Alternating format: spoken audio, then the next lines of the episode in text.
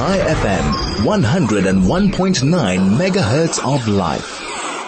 As we commemorate Yom HaZikaron, joining us on the line now is Avi Kay, father to Ellie Kay and guide at the Kotel. Avi, good afternoon. Thank you for taking the time to join us.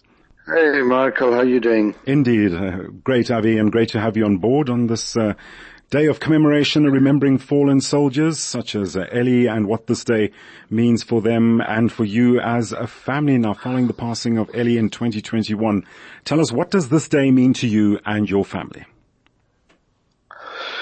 Um, so it's, it's, you know, as you said correctly there, it's the day of commemoration, but it's not only the day of commemoration of fallen soldiers, the day of commemoration for those who have fallen in acts of terror. Indeed. So, you know, Ellie did. Sorry, Abby, are you there? We seem to have lost our connection with Abby. We're looking really forward to uh, chatting to Abby about that. Abby, incidentally. November 2021. Oh, we've got Abby back. Sorry, Abby, we were breaking up there. So sorry. Um, yes. Uh, no problem. Sorry, Abby, if you can just uh, take us back to, if you can just, uh, if you can just rewind a little on that and just take us through uh, what this day means to you and your family. So, um, as I was saying to you, that Yom HaZikaron also commemorates those who have fallen through acts of terror. And what the, what the day means to us as a family, it's an incredible opportunity mm-hmm. to spend the day with other people who have either had the similar experience and right. gather strength from each other or to spend the day um, with with people in general. We spent a day this morning um, with the city, the mayor of Jerusalem, commemorating the loss of of of the fallen soldiers and people of um, who had been killed in terrorism. Right. We then went to Ellie's grave, which is in a, in a beautiful, picturesque um, cemetery called um, the Mahar HaMenuchot in Jerusalem. And we spent uh, about two hours there with Eddie's friends who had all come and brought different things to put on top of the grave, which is something that I've never really seen before, but just a way of sharing and a way of connecting.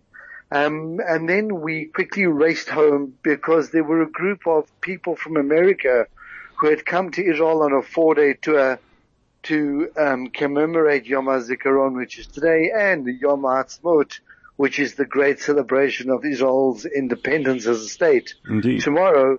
And they spent the afternoon with us, and it was just uh, an honor to be in their presence. Um, they were able to ask questions candidly, you know, just to understand what it's like to live in Israel and wake up every morning knowing that uh, your son gave his life for this country. So that was a, a very humbling experience and at the same time a very, very powerful experience for us because it just gives us the opportunity to share.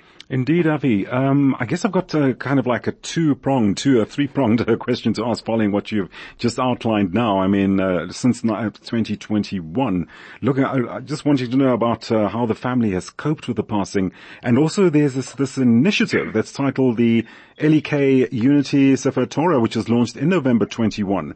So if you can just, uh, you know, t- talk to us about, you know, how the family's done and how they've in, uh, introduced this initiative and perhaps other memorial projects. So you're so correct. These are actually two in the same ideas because part of our coping mm. is moving forward and doing things that are positive. We had a decision to make as a family shortly after Eddie's death.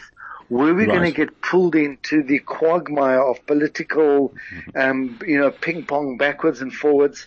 Were we going to become angry and disheartened? Or we can take the energy that we have and use it to do positive things? And that was right. the unanimous decision as a family. So the first project that we launched was a Unity Sefer Torah, which is a Sefer Torah that will be used on different um, tours that are when people come and they travel Israel.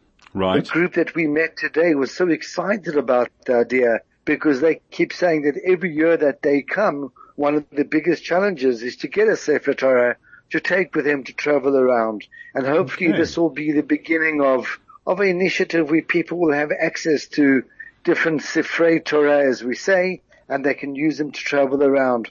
That was also spurned on by the the starting of the non-profit that we call the LEK project. Right. So this is the first project in the LEK project arsenal, so to speak. And there have been many that's been rolled out since then.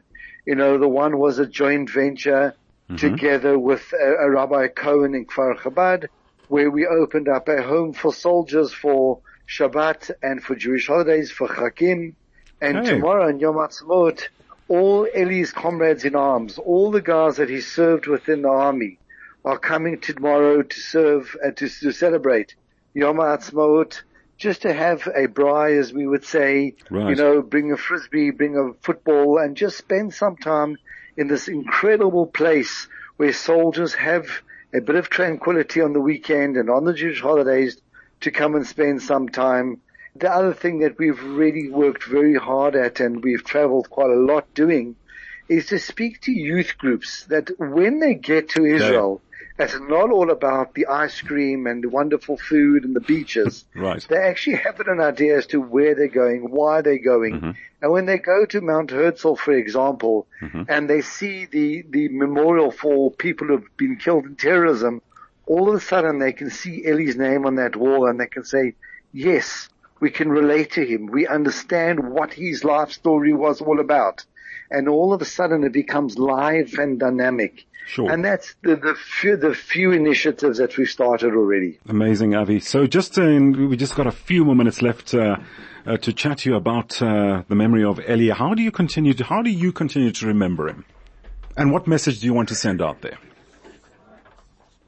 So we we well, uh, we each one in our family members in a different way. Everybody does does different things. My daughter, for example, you know, one thing she was adamant to do was to draft to the Israeli Defense Force Right. into a combat unit because that's something she feels Eddie would have wanted from her, and it's one way that she can dynamically and actively serve the country. She feels in the best way, and other children are doing other things. But the most important thing is the idea of positivity, the idea of taking all your energy and channeling it into something that is going to have a positive outcome and not allow yourself to get caught in this quagmire of misery and anger.